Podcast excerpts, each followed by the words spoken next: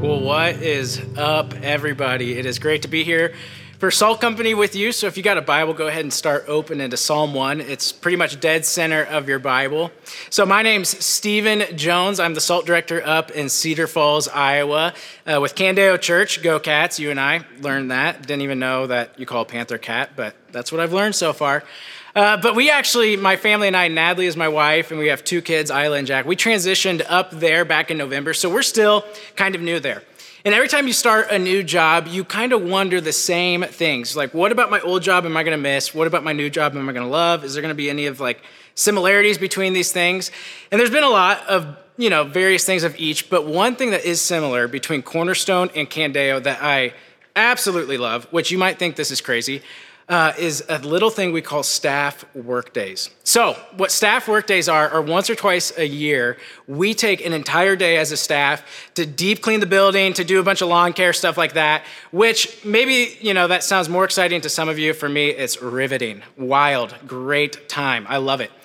But there is a very important thing to the staff workday.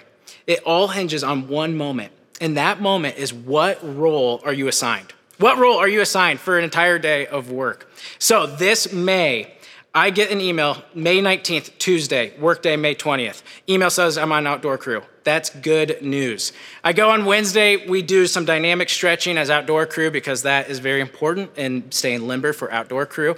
Don't want to spread mulch and, you know, pull a hammy or whatever. So I get outdoor crew, dynamic stretching, all that's happening, role assignment time. We circle up in this circle for role assignment. Now, my typical strategy to disguise my selfishness is to let the first role go first, because that one's usually okay, and then the second or third is usually the best role, and that's when you say yes. But because it's second or third, you still look humble, and that is what we're all after the perception of humility. So, Cody Klein, one of the pastors at Candeo, throws me for a curveball. He gives us the very best role right away. Right away, he brings up the best role for staff workday. He comes up, he says, All right, who wants to be on Power Washer? And I'm like, crap, if I go first, everyone's gonna think I'm selfish. Don't want that. But how do I get power washer? Because that's what I want. Which you're thinking, why is that the best role? It's because I have toddlers. And there are two things that are constant in my life with toddlers noise and messes. And power washing is the complete opposite of those two things. Power washing is alone in silence and just amazingly erasing the mistakes of this world and life through high powered water. It's amazing. I love it. So Cody says the ball on the tee. He says, okay, who wants power washing? Who, in fact, has power washed before? I'm like, oh, yes, me. I've power washed before. Woo! He says, okay, Stephen, you got it. Uh, so I start power washing the front of Candeo. It is great. It is glorious. It's wonderful. It's not anything like checking markers in the nursery, which that is an awful job and that ruins your day. Just checking if markers are good in the nursery for hours and hours. Burn a vacation day as soon as you get assigned that. So I power wash, and at this point, you know, regardless if I'm assigned marker duty or whatever, I'm happy. This has been a successful work day. So I go to Cody, finish up power washing, and say, hey, what do you want me to do now? Now, I would have never imagined that there would be a job better than power washing, but there is. There is. And I didn't even think about it, couldn't have even imagined that my best staff workday would be at Candeo.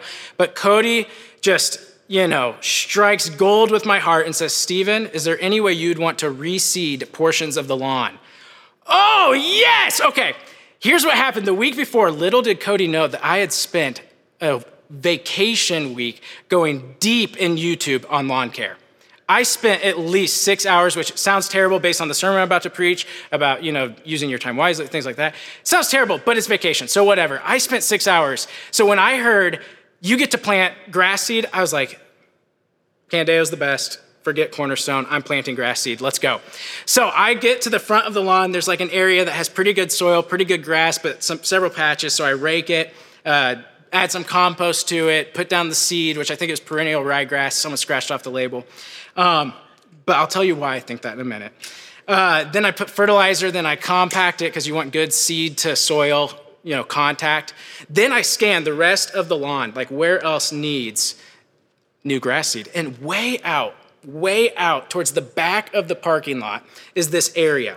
So I go, I think that area needs it. So I drive out there get out and look and scan. And I realized that this is the area that the snow removal company just dumps all of the snow throughout the winter in this one spot. So all winter, just tons of snow and all the salt and sand and debris from the parking lot is just getting dumped in this one area. And so then when spring comes, all that's left and it's just horrible soil.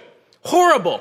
And I'm like, what the heck? I'll still try. So I spread, go through the whole same process, leave the greatest workday of my life, Come back five days later after it rained a bunch. To my not surprisement, the grass in the front of the lawn was doing great. This is why I think it was perennial ryegrass. It germinated in five days. So we moved the flags out. It's ready to be mowed. Uh, fescue and Kentucky bluegrass takes way longer. That's why. If you're in Florida, you don't know that because that's not the sort of grass you have. But that's what we Iowans think about constantly, all of us. That's the perception you need to have of Iowa. We care about corn and grass. So I go to the snow removal dump zone. Not shocked. No grass. Looks terrible. One like scraggly blade of grass is there. Why? The soil's bad.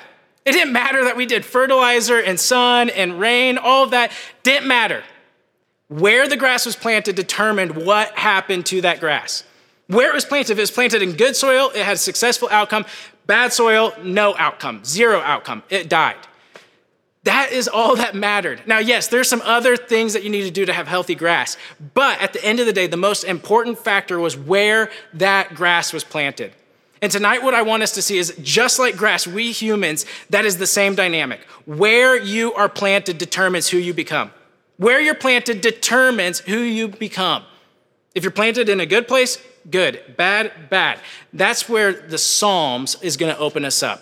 In Psalm 1, the very first psalm, we're going to see this that where you're planted determines who you become. So that's it. And so, with that, if that's true, therefore, then we need to figure out three things where are you planted? What are you becoming because of that? And how do you transplant if you don't like where you're at? Where are you planted? Who are you becoming? How do you transplant? Where you are planted determines who you become. So, if you got Psalm 1, open up there. That is all we're doing tonight. Here's how it starts the book of Psalms, Songs to God, it says this 1 1. Blessed is the man who walks not in the counsel of the wicked, nor stands in the way of sinners, nor sits in the seat of scoffers, but his delight is in the law of the Lord. And on his law he meditates day and night. He's like a tree planted by streams of water that yields its fruit in its season, and its leaf does not wither, and all that he does, he prospers. The wicked are not so, but are like chaff that the wind drives away. Therefore, the wicked will not stand in the judgment, nor sinners in the congregation of the righteous, for the Lord knows the way of the righteous, but the way of the wicked will perish. If where you're planted determines who you become, then we got to deal with this first question where are you planted? And the psalm opens up by giving us two contrasting soils we could possibly be in. So the first one is in verse 1. It says, Blessed is the man who walks not in the counsel of the wicked, nor stands in the way of sinners, nor sits in the seat of scoffers. This person is planted with the wicked. And look at this progression. It goes from walking, I'm just walking with the counsel of the wicked. Then it goes, I'm standing, just standing with the sinners. But then there's just this deep adoption of the way of thinking of the wicked when they sit in the seat of scoffers. What does it mean to be planted? It means that your entire way of thinking, your entire way of making decisions, the entire way you view your life is determined by where you're planted. For this person, it's determined by being planted with the wicked. Everything, the way they view their life is determined by this. Now, there's some obvious ways that this looks. Like, uh, there are thousands and thousands of people that are being deceived and following these voices that are leading them to obviously wicked things like alcoholism, human trafficking, just atrocious things that we'd all agree. But then, for most of us, I think the, the way this looks is more subtle. If you're planted with the wicked, it's more subtle than that. And what we actually begin to see is that there are false narratives that the, from the second you're born are reinforced over and over and over again in your life. That we subtly adopt, that we might walk with for a while, stand with for a while, but then eventually sit with. And they are, are wicked. They're the, they're, they're the voice of wicked. So, what are these narratives? What are these false narratives? Well, just a handful. There's uh, the narrative achievement. You got to achieve. You got to, if you want to matter, you got to be successful. There's the relationship narrative. If you want to have acceptance and love, then you need romance and friendship. If you uh, want safety, then you follow the self preservation narrative. If you got to control your money and your finances and organize your life, then you'll be uh, preserved. You need health, those sorts of things. One in particular that I think all of us in this college stage of life feel is this experience narrative. Other words, FOMO, fear of missing out. The narrative goes like this If you want to be joyful, if you want to be happy, then have amazing experiences, have the coolest spring break trips, have the best summer trips, go on study abroad, land the coolest job that you're proud to talk to your classmates at, at your five year reunion, all those things. It's this experience. You want joy and happiness, have a unique lifestyle, experience life to its max. And these all these false narratives, at first, it's like, wait, what is false about that? Like, what's so wicked? You'd say that's wicked? Like, why is that wicked? Well, what's wicked about it is not that it's identifying something that we want. We all want acceptance and love, and we all need safety and, and joy and happiness. God wants us to have those. That's not, what, that's not what is wrong with these narratives. What's wrong with the narratives is where they're telling you to find it. Where, you're telling, where they are telling you to find those things. It's like this if I brought in someone to my house who was starving, just like famished, and they say, Man, can I get some food? I'm like, Dude, you can have all the food you can find in my bedroom. Unless you're a weirdo, you don't have food in your bedroom. And there are some weirdos. So get the food out of your bedroom. And if you have a studio apartment, you got to figure that crap out. There's no food in a bedroom. And imagine just sending this starving person up there. It's like, up to my bedroom. I'm like, keep looking. And he's like, I can't find any and I'm starving. It's like, keep looking. It's there. And maybe every once in a while, he comes across a crumb and it encourages him enough to keep looking. But imagine the wickedness of me hour after hour after hour as he's crying out, I can't find food. And I just keep yelling, It's there. Find it. It's there. You're not looking hard enough. Keep looking. That's what's wicked about these. I so long for joy. I so long for happiness, and God created me to have joy and happiness. And this experience narrative is yelling at you keep looking, but you're looking in a bedroom and not the kitchen. You're looking for joy in a place that was never meant to give you true and lasting eternal joy. That's what's wicked. And imagine after days of looking in the bedroom, the exhaustion that starving person would feel. And some of you have been sitting with these narratives are feeling pretty exhausted. Yeah, I've tried the acceptance love thing in relationships, friendships, I've been burned. And I keep hearing this voice that's saying it's there. It's there, you just got to keep looking. And you're tired, you're exhausted. That's what's wicked about these. And some of you are hoping that college will maybe be actually the first time you can have an experience that leaves you with joy. But then you'll go on your first spring break trip, you'll go on your first study abroad, you'll land the job that you always dreamed of, and you're gonna be like, crap, I think that was a crumb. Because I'm still hungry. And I don't have joy. That's what's wicked about these. He compares that then to the true soil we should be planted in, which is the soil of the word. Not walking in the counsel of the wicked, not standing in the way of sinners, not sitting in the seat of scoffers, but delighting in the law of the Lord, meditating on it day and night. What this means is that the primary thing that is influencing the way you think, the way you see, the way you understand the world and your life is God's word, is God's instruction. This is the thing that most influences the way you see everything. The narrative that's found in this scripture is the thing that just completely shapes your life. And there is a narrative. Unlike the false narratives of the world, there's a narrative that you begin to find as you delight in God's word and as you meditate on it day and night. And this narrative is that there is a God who, out of love and joy, created this world to share it. And he made us humans in his own image to bring him glory and to enjoy him forever. But we humans looked at God and looked at all the things in the created world and said, We want that, not you. Rejected him for that and because of that, we stand guilty before him. We, we lost what was in the Garden of Eden in the very beginning, the tree of life, because of our rejection of God.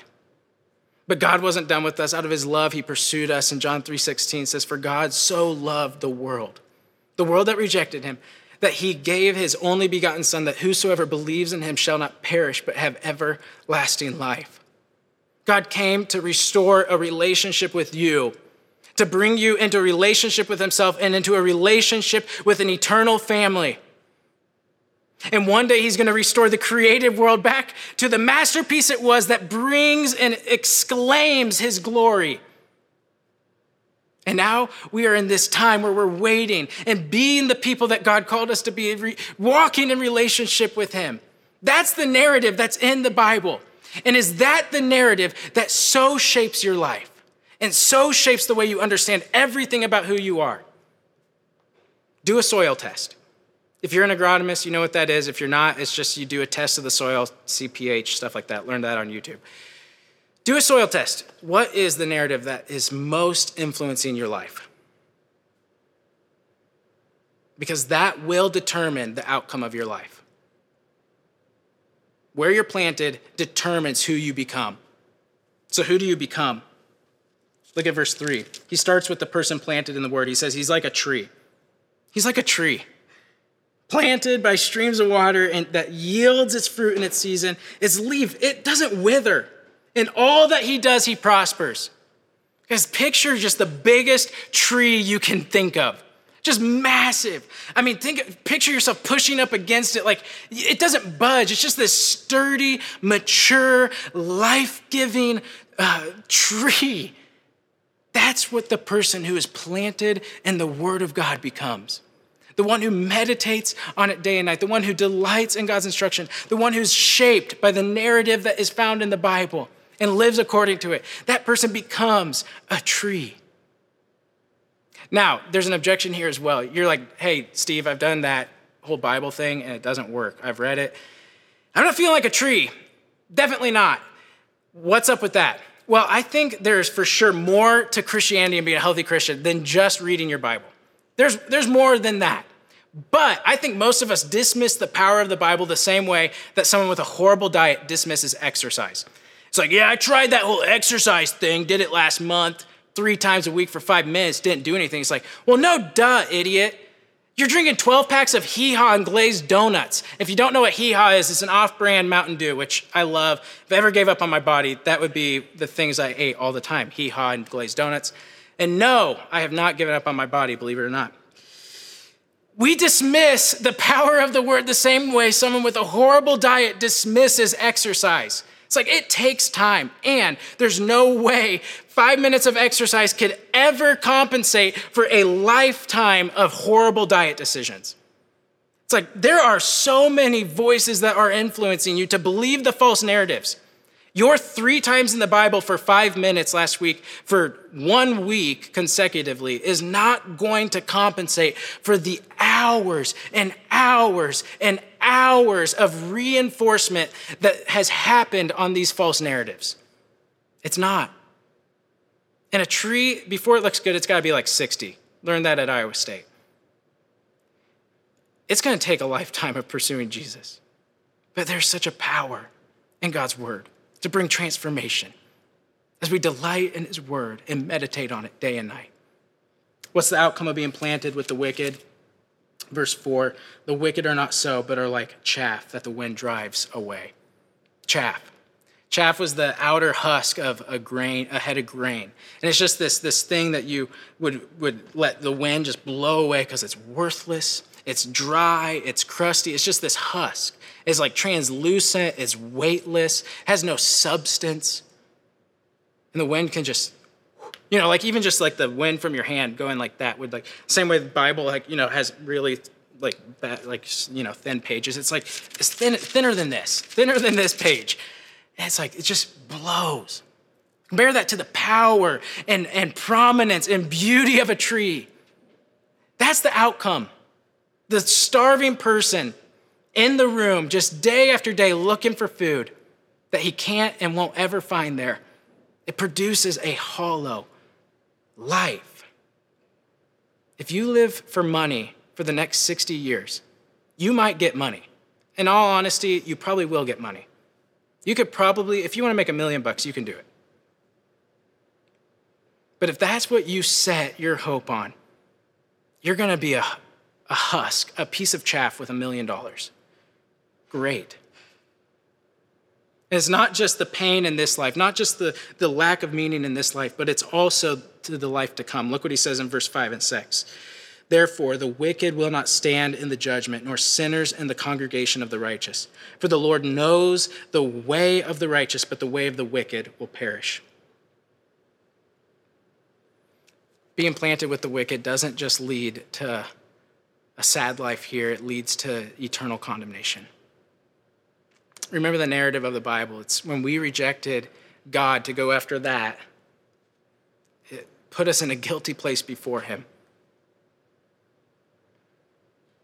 And that guilty place deserves eternal condemnation. That's the outcome of being planted in the sand and the debris and the, the salt of the snow removal dump zone. That's the outcome. So, what do we do? How do we transplant?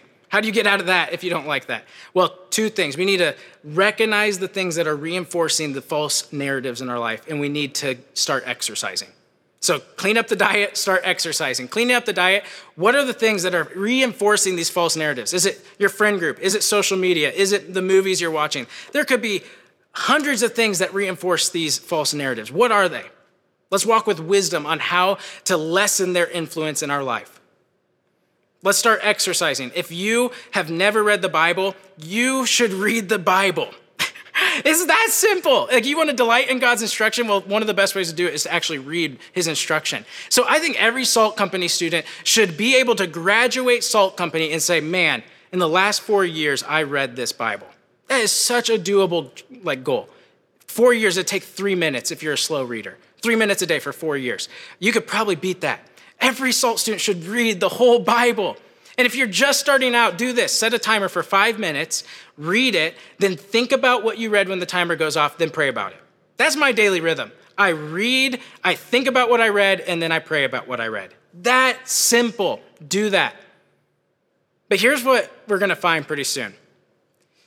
I've heard enough sermons on the Bible and I've read the Bible enough times to know that what eventually happens is that the last three months happen and I feel like chaff, and then something else happens where I recommit to being planted in the word, and then I have these stupid things called legs, and I run across the parking lot to the snow removal dump zone and plant myself right back with the wicked. It's like, crap, why, why does that happen? Why does that happen? I want to be planted in the word, but it doesn't happen. I don't want that outcome. How do I transplant truly?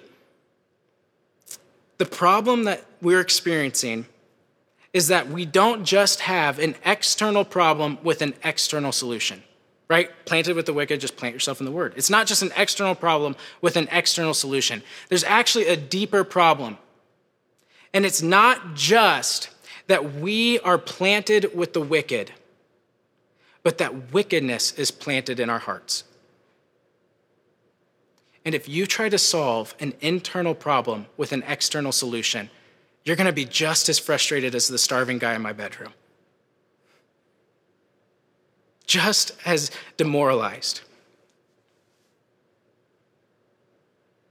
So, what do we do? If there's wickedness planted in my heart, what do I do?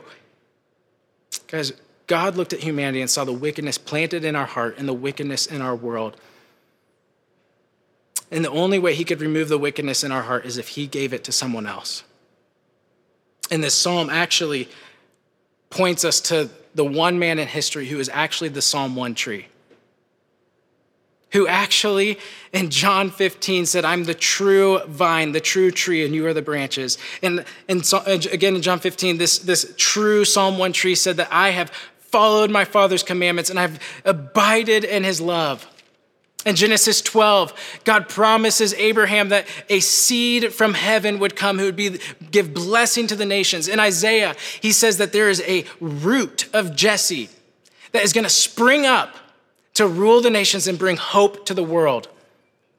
Because there's a true Psalm 1 tree that was the root of Jesse who sprung up for hope of the world and who was the promised seed, and that was Jesus. and he looked at a world plagued with chaff, plagued with wickedness, and he left this promised seed of heaven, left heaven, and planted himself on earth, and grew to be this beautiful, gorgeous tree. Just you look at his life in the Gospels, and there's so much beauty in it his compassion for the weak, his love and tenderness, his power and authority a beautiful life of just this amazing tree who delighted in his father's commands and delighted in the word. Listen, the only way the wickedness that's planted in my heart could be removed was if that wickedness was put on the true Psalm 1 tree. And that tree was chopped and splintered and burned. Guys, Psalm 1 6 said that the, the wicked will perish. Jesus took what the wicked deserved though he was the Psalm 1 tree, so that we don't perish but have life, so that the wickedness planted in my heart could be removed and re- be replaced with something else. Well, what? James 1:21 says that Jesus took the wickedness of our heart that was planted in our heart and replaced it with something else and the thing he replaced it with was his word. James 1:21 says that humbly accept the word that is planted in you, which can bring salvation. The word of his grace replaces the wickedness of our heart. And when you see that, you will be in a place to delight and love the word. When you see the beautiful tree that was chopped and burned and splintered for you, you will actually be moved to a place where you no longer desire the, the snow removal dump zone, but actually desire the good soil of his word when you can actually see the salvation and beauty of Jesus, it will lead us to love and delight in his scripture. To actually begin forming these habits where we daily, in response to the word of grace that's in us, daily come back to the word that points us to that grace. And until you see the beauty of the Psalm 1 tree chopped for you, you will never have an internal solution to your internal problem. You will always have an external striving that can't take care of an internal problem. Uh, last year, I was given a bunch of boxes of books. And in these boxes, uh, they were from two old pastors, and I was going through them. It just all the books that they used to study and prepare sermons and stuff like that. And I came across one box, and inside that box was just this big Bible. I mean, bigger than this one, just big Bible. And I just, I was so intrigued by it. I started going through it, and inside it was just, it was crammed with notes. There were entire sermon manuscripts written in margins, coffee stains ever, everywhere. There's duct tape holding, binding together. It was just this, this symbol of this man's commitment to know God through his word. It was this symbol of this man who had been touched by the word of grace that was planted in his heart, that removed the wickedness that was planted in there, that led him to love and adore Christ daily in his word. And on the front of this cover of the Bible, there was a name, and that name was Delmas. And I named my son after him, Jack Delmas Jones, because Delmas is my papa, my dad's dad. And papa was a missionary and a pastor, and in high school came to know the freedom that's in Jesus and saw him as the Psalm 1 tree who was chopped for us. And in that moment, when he was 14, the word of grace was planted in, us, in his heart, replacing the word, the, the wickedness that was there.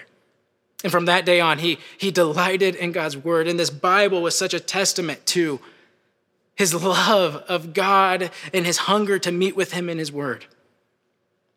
My daughter Isla is also named after some grandparents. Her middle name's Ellen, and that's both Natalie's mom and my grandma, who represents my grandpa, my grandpa and grandma Graber. My grandpa Graber became a believer when he was 30. And from that day on, he would wake up at an ungodly hour at like three in the morning and just pour over scriptures. And then he'd go clean carpets because he was a janitor. And these two men, and, and Ellen and, and my grandma, these, these people are trees, oak trees for Jesus in my family who have left a legacy of faithfully walking with Jesus. And my hope is uh, that Isla and Jack will have a Bible one day that looks a lot like their grandparents. That represents a heart that was touched by the word of grace. And then a lifetime of knowing God through the Bible. And I hope they can put that in a box and give that to their grandkids. And look, you might not have grandparents like that. I'm so blessed. But you can be a grandparent like that. I, I, it doesn't matter how many people are watching, and I, I don't know if it's you know, 1,000, 2,000, whatever. But my hope is that on June 11th, that 60 years from now, we could look back and there'd be 2,000 Bibles put in boxes that are handed to their grandkids. Because tonight we all renewed our understanding of who Jesus is and the beauty he has as the Psalm 1 tree. And got serious about our Bibles. And got serious about knowing him through them. Let's pray. God, help us. Help us to delight in your law. Help us to delight in your word because of the internal transformation that's happened in our life. I pray that we would be oak trees for Jesus, that the SALT network would look across the, the US and across the globe in 60 years and see forest upon forest of oak trees for Jesus. Don't let us be chaff. Don't let us just be a pile of chaff that have great ambitions for you, but aren't planted in your word, are just planted in another narrative. Amen.